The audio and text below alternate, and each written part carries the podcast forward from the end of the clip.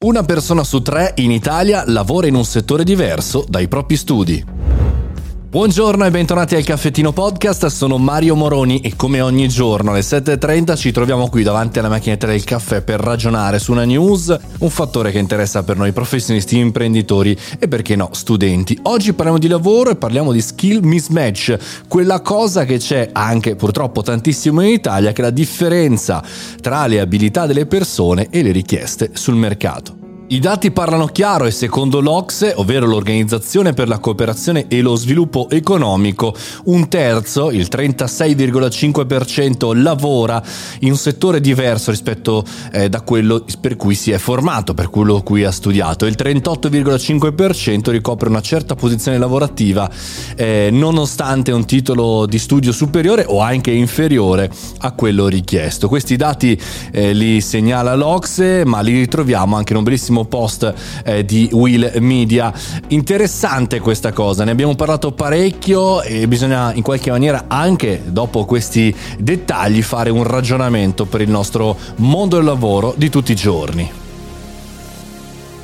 Questo disallineamento è importante, non soltanto è un problema per chi cerca lavoro o cerca competenze, ma per tutti noi, perché peserà anche sul PIL. Secondo una ricerca sempre di Ox, entro il 2025 1.600 miliardi di euro di PIL andranno persi perché non troviamo le persone giuste al posto giusto. Non è un problema banale, incide anche su quello che studiano i ragazzi.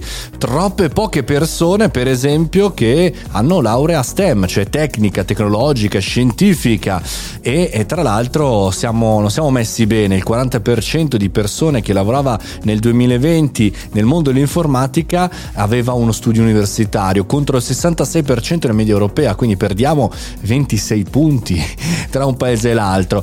Insomma, quelli che formiamo sono buoni e vanno via, e quelli che non formiamo rimangono qui e molto spesso fanno lavori diversi dal settore in cui hanno studiato in qualche maniera. Quindi che cosa dovremmo fare?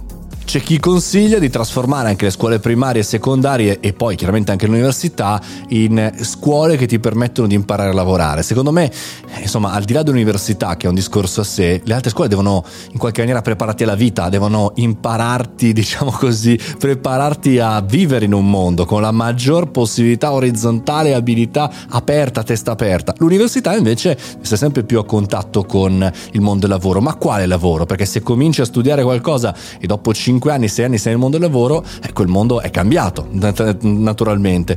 E quindi perché? Che cosa studiano? Di norma le persone studiano quello che credono essere la cosa migliore nel mercato, quella che la fa guadagnare, e difficilmente quello per cui veramente sono portati, la loro abilità nativa.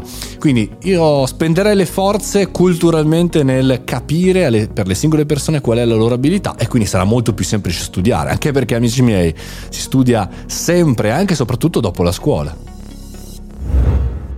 E dopo questo consiglio da anziano però anziano che in realtà è un ragioniere, quindi effettivamente anch'io ho lo stesso problema, no? Sto lavorando in un settore e non sto facendo né la partita doppia né il commercialista né nulla nel mondo dell'economia e finanza, forse Vabbè, comunque, questo è il podcast del Caffettino. Io sono Mario Moroni, buono studio, buona giornata e forza e coraggio, che sarà una lunghissima giornata oggi. Fate i bravi, a domani.